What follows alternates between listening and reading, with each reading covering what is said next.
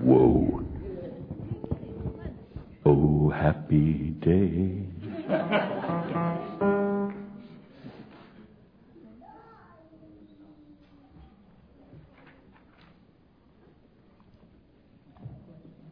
Okay, anybody have a question, just walk up to the microphone here in the middle.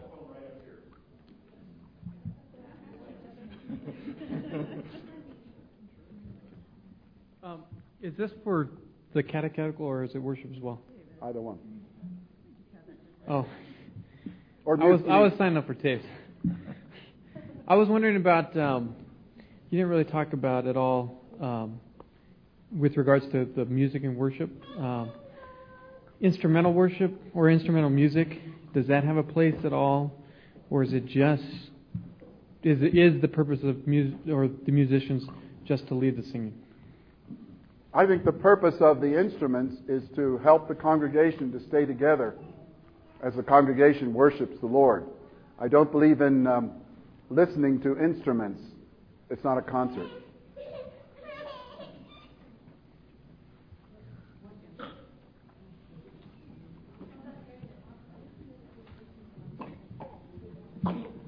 Someone spoke, but I didn't hear what. She said, what about during the offering?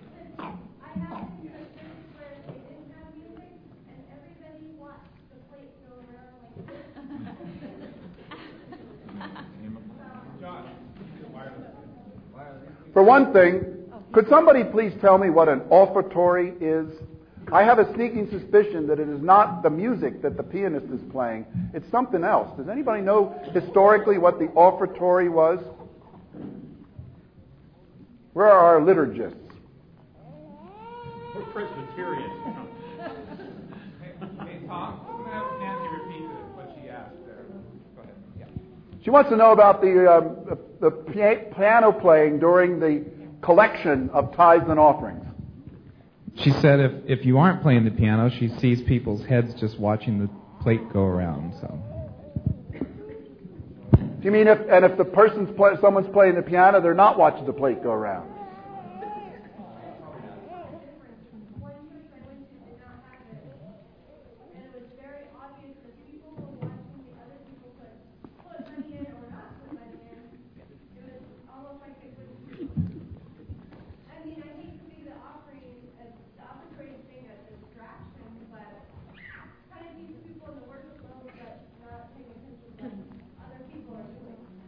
I wish that um, Larry Wilson were here, because Larry has given a lot of thought to liturgy and to worship. And I'm not kidding; I'm not copping out either. I, I would, I wish that my brother Larry were here because he probably could really help us on that. Because we're not talking so much here about music and worship, as we're talking about what is the offering and what should the people be doing during the offering. So, uh, since I'm not really I don't feel really prepared to address that from a biblical theological point of view, and I would appreciate if somebody else would want to say something. All I can say would be that I don't see any objection to some instrumental music during that time, but it's it's not a, a concert even then. I don't know what it is.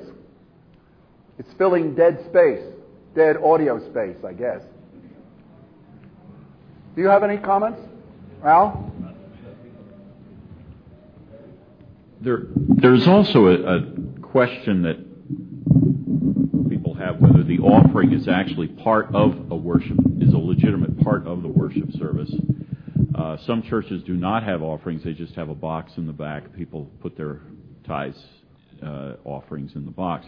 But I think if you do have an offering taken in the worship service, the music is helpful uh, to still uh, focus people's thoughts. And I think you know, the question is really more what's what's appropriate for uh, a, a music during an offering.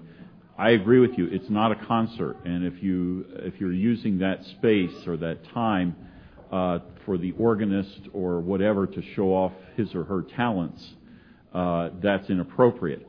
But I think uh, even a, a simple hymn played simply by your by your uh, accompanist, your pianist, uh, focuses people's thoughts on a worshipful uh, theme or, or, you know, she's playing the, the piano, but you're thinking of the words of a hymn or a psalm or something while she's playing, and it focuses your thoughts in a, uh, in a good, uh, healthy manner that way. Sounds good to me. Yes? I don't know if I'm taking it back from you, but um, getting back to the original question about having instrumental music, or what do you think about um, individuals or maybe a choir presenting or singing? You know, not the whole congregation. I guess is the question. It's, it's opposed, as opposed to does the whole congregation has to be have to be worshiping God, Right, or can yeah. can an individual or a group? Maybe you weren't here earlier. I did address that earlier this week. Were you here? Where I, I said that, so. that it's good to have them in the back, up in the balcony. Oh yeah. Remember? Well, what so if, okay, my well, what is if yes. what if somebody is in the back? Okay, then oh, so okay, I, I was thinking a choir in that position. I guess that would be okay. I mean, I was I was thinking of as also leading the congregation, but but you're saying singing separately. Yeah, it- you- So so so a, a, oh, that's a, a different question. Are you talking about the choir leading the congregation? The congregation is also singing. well, I wasn't talking about What that. What could be right? wrong with that? Yeah, I wasn't talking about that. I was talking about when there's individuals singing or And not the congregation And- not singing. yeah I think that's all right. But As long as how you, back. how are you going to do it? Yeah. yeah yeah I, I I agree with that. I mean, I like that concept too. Can I follow up? Can I let me just say Sorry. something about that? It ought to be in the in the liturgy, in the worship service, in a sensible position. You follow me? In other words, you, you don't have the congregation do anything at any time just because we got to do stuff, do you? You, you? you arrange the liturgy to make sense. Obviously, you're not going to have the assurance of pardon before the confession of sin. See what I mean? So the, when, the con, when the choir is singing, it ought to be singing something. Of course they are. We sing words. And those words ought to have some particular logical place in the worship. It's not just, now it's the time for the choir to do their number. I don't believe that. Okay. I've always been kind of, I guess, against the concept of you know just like a clarinet solo or something like that in church, and I agree that it's not a, a concert. I mean, but it was in the course of this this your teaching that this came to my mind, and and uh, in particular you were talking about like the 120 trumpeters and how that resounded, and and you get you got us picturing that, and and and then I think of passage that talks about you know which we've all heard before, you know, praise him with the psaltery and harp. And I'm just wondering, how do we, is that, is that something we're supposed to, at this point, incorporate into worship without text? I, I guess that's where I'm, I'm having a hard time seeing where, I, I think not. The I- context I think the psaltery and the harp there were part of the ceremonial uh, laws and regulations that were being done. In other words, God authorized apparently instrumental music that wasn't necessarily congregational singing accompaniment that was done. But uh, I, I don't really find that carried over in the New Testament. Do you? Can, can you think of any New Testamental passage that would parallel that? I can't. That's why I, I generally, I, I think generally we don't really favor that. It's sort of like as the Israelites brought sacrifices, and as the Israelites used the laver, and, and as the Israelites had the lampstand, and all these things that were part of the ceremonial law, all of which have passed away in the New Testament uh, dispensation. So I think the praise the Lord with the psaltery, praise the Lord with the heart is part of that ceremonial. And th- that's where I would agree then with the Covenanters. You know, the Covenanters don't use any instrumental music in public worship. And then people sometimes say to them, What's wrong with you? You're exclusive psalm singers. Don't you know the Psalms say use instrumental music? And their answer is the answer I just gave. And, and I agree, I agree with them.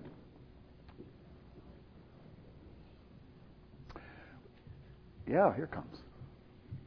My question is about catechism. Um, a family that are converts to the Reformed faith uncatechized themselves with a teenager. You How say can they you help us? catechize themselves. Uncatechized. Oh, themselves. uncatechized. um, how can you help us get started? Oh, is that you? That's us. You have not been catechized. I know the whole Roman Catholic Catechism. Wow. Well, that's probably not all bad. I mean, you, know, you could probably tell us what do you think about the Roman Catholic Catechism? Is it Is it, is it 65% of it correct? I, I'm really not able to think critically about it at this point. Came, came to the Lord through the Baptist church, you know, threw out all that baby along with the bathwater, now trying to get the baby back. And you have children, We have a teenager, yes. And so nobody's catechizing you at this point. No. Well, get get prof- get uh, Pastor Al's material. We, we do have the material, and we've also talked to our pastor about getting some assistance, but I'm visualizing sitting at the dinner table trying to make it happen, only we're not drawing on our own fund of knowledge as we try to make it happen. Or get G.I. Williamson's book, The Shorter Catechism. Just It- read it? It's five, it's five pages. Could, can you sit? It would take you about uh, 15 to 20 minutes to read a chapter. I don't know whether you have that much time, or does everybody have to run off quickly? Not generally. We sit down together at dinner. You could, you could, you could read that. You have a teenager. Is that a boy or a girl? Boy. Boy, he could, he could. Uh, it could have been a girl too, but I mean, whoever. He, he could, Boys are much better readers than girls, could- right? he can, he can read that. okay, great, thanks. That's a great question. I'd still like to know what, what shape the Roman Catholic Catechism is in. yes, Al. Tom, 65% might be good, but it's that 35% that'll kill you.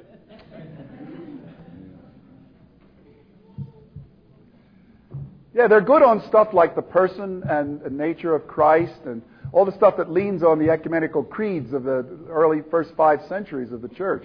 They're great on that. It's afterwards that they really took a bad turn. Yes, Sherry. Last year I ran um, with some of the women in in our church through William's Book of Catechism.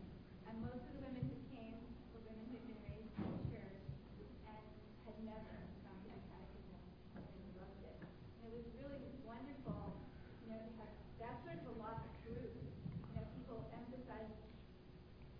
Oh, so the, they can teach their families and the children. about the women. But the women, and a lot of them are women without families, so they're sort of lost. And um, it was wonderful. They just ate that. How many of your churches have weekday women's Bible studies? Do you, eh, do you always study only the Bible and never the catechism, or do some of you study the catechism? Hands up those of you that look at the catechism in those Bible studies. Well, Jerry is saying, why don't you? yeah, it, it teaches itself. Yeah. Yes. They're what? The women love short.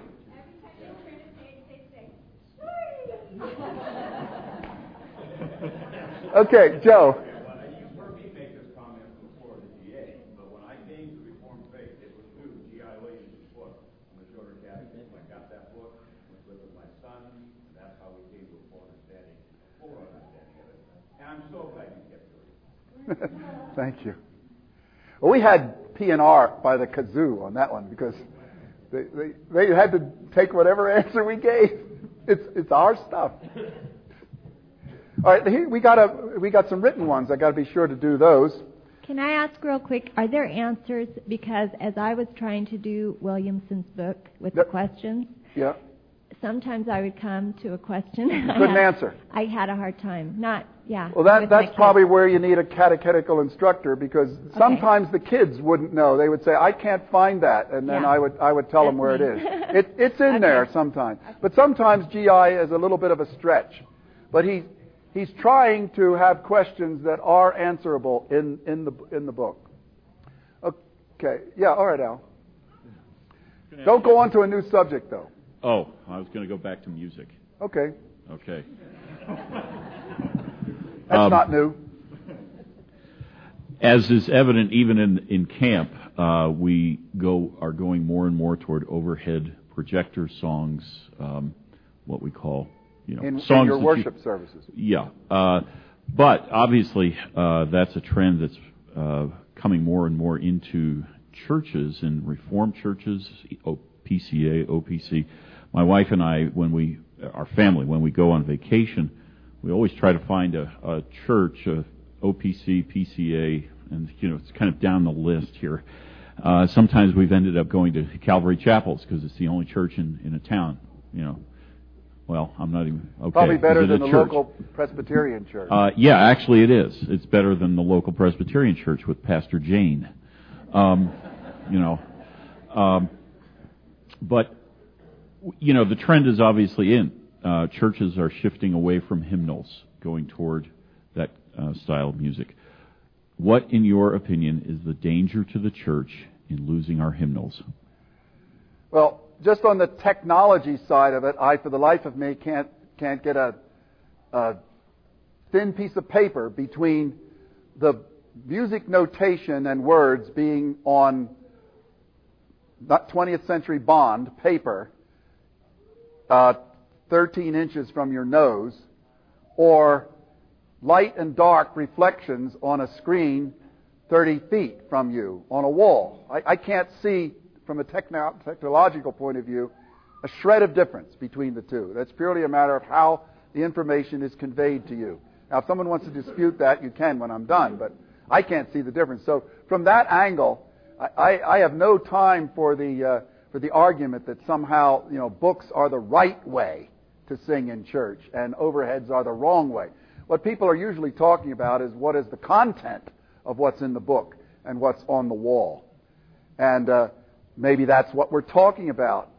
I think that the session ought to be in total charge of what goes on the wall. They ought to be in total charge of what, what's in the book, too. But I guess we agree that Trinity Hymnal in most of our churches, either the blue or the red, are acceptable in worship. I'd watch it with the blue one on that hymns for informal occasions, folks. I mean, why is that uh, heading not paid attention to? Since when are our worship services informal occasions? Why are those hymns being used? There are some real unacceptable ones in that section, in my opinion. So, uh, the session needs to be in charge of what's sung, whether it's in a book or on a wall. And once that's done, then if anybody has any problem with what's on the wall, they ought to take it up with the session and not fuss with the uh, music director or somebody that, why are we having all these uh, projected hymns? They're bad. Okay. What there can there can't be any problem. I mean, look at look at. Um, well, let's see. Uh, what did what did they do in the past? What are the Scottish uh, Psalter hymnals? I guess they were split, weren't they? And you had words, and then you could always look at a, at a tune. But the main interest ought to be on the words. And if the people know the tune, what could be wrong with the tune not being there? The, the purpose of music notation is for you if you don't know what note to sing. But if you do know what note to sing, you don't need the notation. Trouble is, you have to come to church six or eight weeks before you can pick up the tune of it when you only have words. Whereas if you can even use your take five, you can look at the hymnal and immediately begin to sing a melody. That's why I don't think we ought to be going on with new ones, new ones, new ones, and so nobody ever really catches up. I think that's bad. I've seen that done in Orthodox Presbyterian churches that I've worshipped in, and I maybe three out of the five things that are on the wall. I the first time I ever saw them. You, you had a couple here in this camp.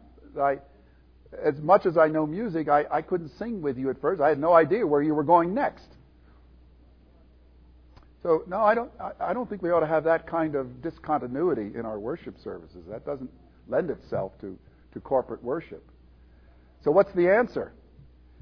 Well, what some churches do is they get the right to print the song that they want to sing and, and just print it on a little piece of paper and stick it in the bulletin. It may not be in your book, but there it is. It's in your bulletin. That may be the answer. All right, let me uh, let me go to this, these questions before we run out of time, because two people had had the, um, uh, the, the, the, gave me the benefit of writing it down. Other psalmody items. One, why did not God preserve the music? I take it that the music that the, some of the psalms refer to, to the tune, whatever it is. How come we don't know what that tune is? I don't know. Sure. I, I haven't the faintest idea why God did not preserve the music. I don't even know for sure why the, the Jewish canon of the Psalter includes those notations, but they are in the Masoretic text. That's not somebody put that in there. That's part of the, the Masoretic text. of Scripture. And I guess it's just going to be something that we'll have to wait and ask the Lord when we see Him. Surely, he says, surely nobody is arguing that the Scots have rediscovered the ancient meter to the choir master to the tune of. What you're saying is that, that the um, you're, you're saying we're, nobody is going to argue that the Scottish Psalter finds tunes that are referred to in the Psalms.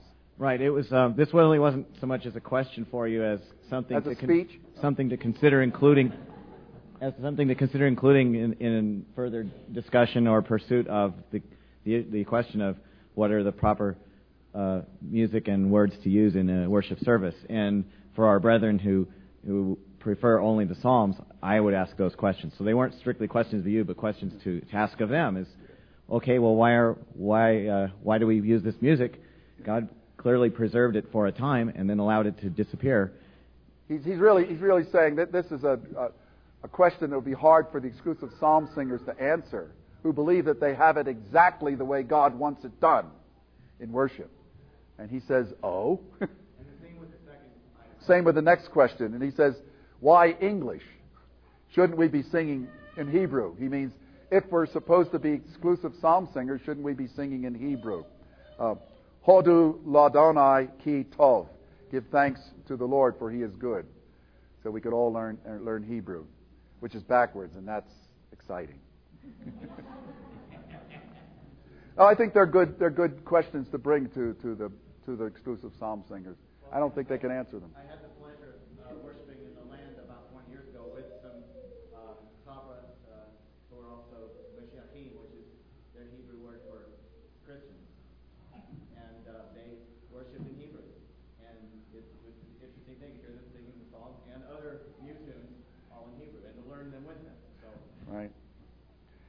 Yeah, I've also I've asked people like G.I. Williamson and others who hold this position about what happens in the metrification of the Psalms. You know, even if you translated it literally according to Hebrew, that'd be you'd be at least a little bit closer to to the uh, actual inspired text. But some of those psalms just take really great liberties in order to make it rhyme and to make the meter work. And it seems to me that when you do that, you're basically doing what almost what uh, what um, what's his name? The guy that did the uh, what, what what Isaac Watts did. He just went a little bit further. Okay, we've got another one here. If Israel was God's covenant people, why did they fall away, specifically the northern ten tribes? And in relation to that, what confident or confidence or assurance can we have of not falling away? Uh, none whatsoever, beyond the mercy of God. Uh, I can tell you that at Westminster Seminary in 1957, in church history course with Paul Woolley, who was my professor, this was such a shock to me that I remember where I was sitting. It's kind of like where were you when John Kennedy was shot, if you were around then. I remember exactly where I was when Professor Woolley said this. I can almost see him saying it. It was so vivid and so shocking. He was lecturing in church history and he said, Boys, in 30 years, you may have to start over again with a new Orthodox Presbyterian church because the one you're in will have apostatized. And uh, it blew me away. I, I mean, I was an Orthodox Presbyterian. I bled Orthodox Presbyterian. And when he said that, it was so sad to hear him say that, but it was a powerful warning. Ecclesia reformata, Ecclesia reformata, reformanda est. The church that is reformed must always be reforming. And we don't mean by that that we need to change stuff to get with it. What we mean is we have to constantly be aware that we may have to correct ourselves to bring us back to what we lost. So, no, they're, they're, if Israel was God's covenant people, why did they fall away? You can ask that not only of the ten northern tribes, but what about the generation that left Egypt? That whole generation, except for Joshua and Caleb, were lost in the, in the wilderness. The only, the only answer is that God is 100% responsible as a sovereign God to fulfill his purposes, but we are 100% responsible to walk in obedient faith. That's all there is to it. And if we don't walk in obedient faith, we can't say, well, at least God is sovereign, so we must be okay. According to Professor Woolley, that doesn't necessarily follow. And I, I just think uh, this, ne- this next General Assembly is really going to be a critical one.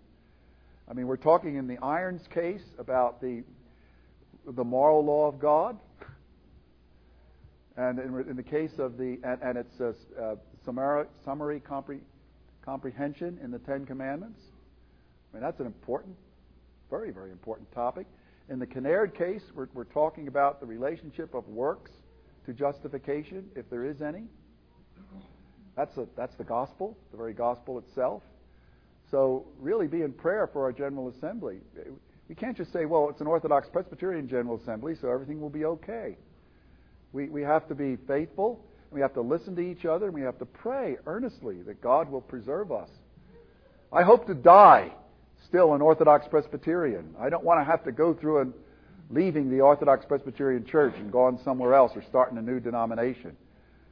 I'm too old for that and too weary. Roger, how about you? So we could get thrown out. That's happened before too. well, I'm a little concerned. What do you mean we? I'm a little. I'm sometimes a little bit concerned about you, Roger. I was, was going to say you could get thrown out since you were saying you didn't want to leave, but then I thought, well, I, I'd be thrown out for you. Okay, maybe we're about ready to wrap it up. Time to go home. I want, I want you to know how much at home you have made me feel. Thank you so much for inviting me. It was an honor and a privilege, and uh, I appreciate it so much. I only wish my wife could have come, but she needs to go to General Assembly with me because I need her there. Uh, I need somebody to wind down with each night at this General Assembly because I'm going to be really at, you know, on edge. And I asked my wife if she would go with me, and she's not really a General Assembly type minister's wife. But she said she would go with me. And then I said, "Will you also go to to this to this camp?" And she said, "No." uh, one uh, is enough, and not two right on top of each other.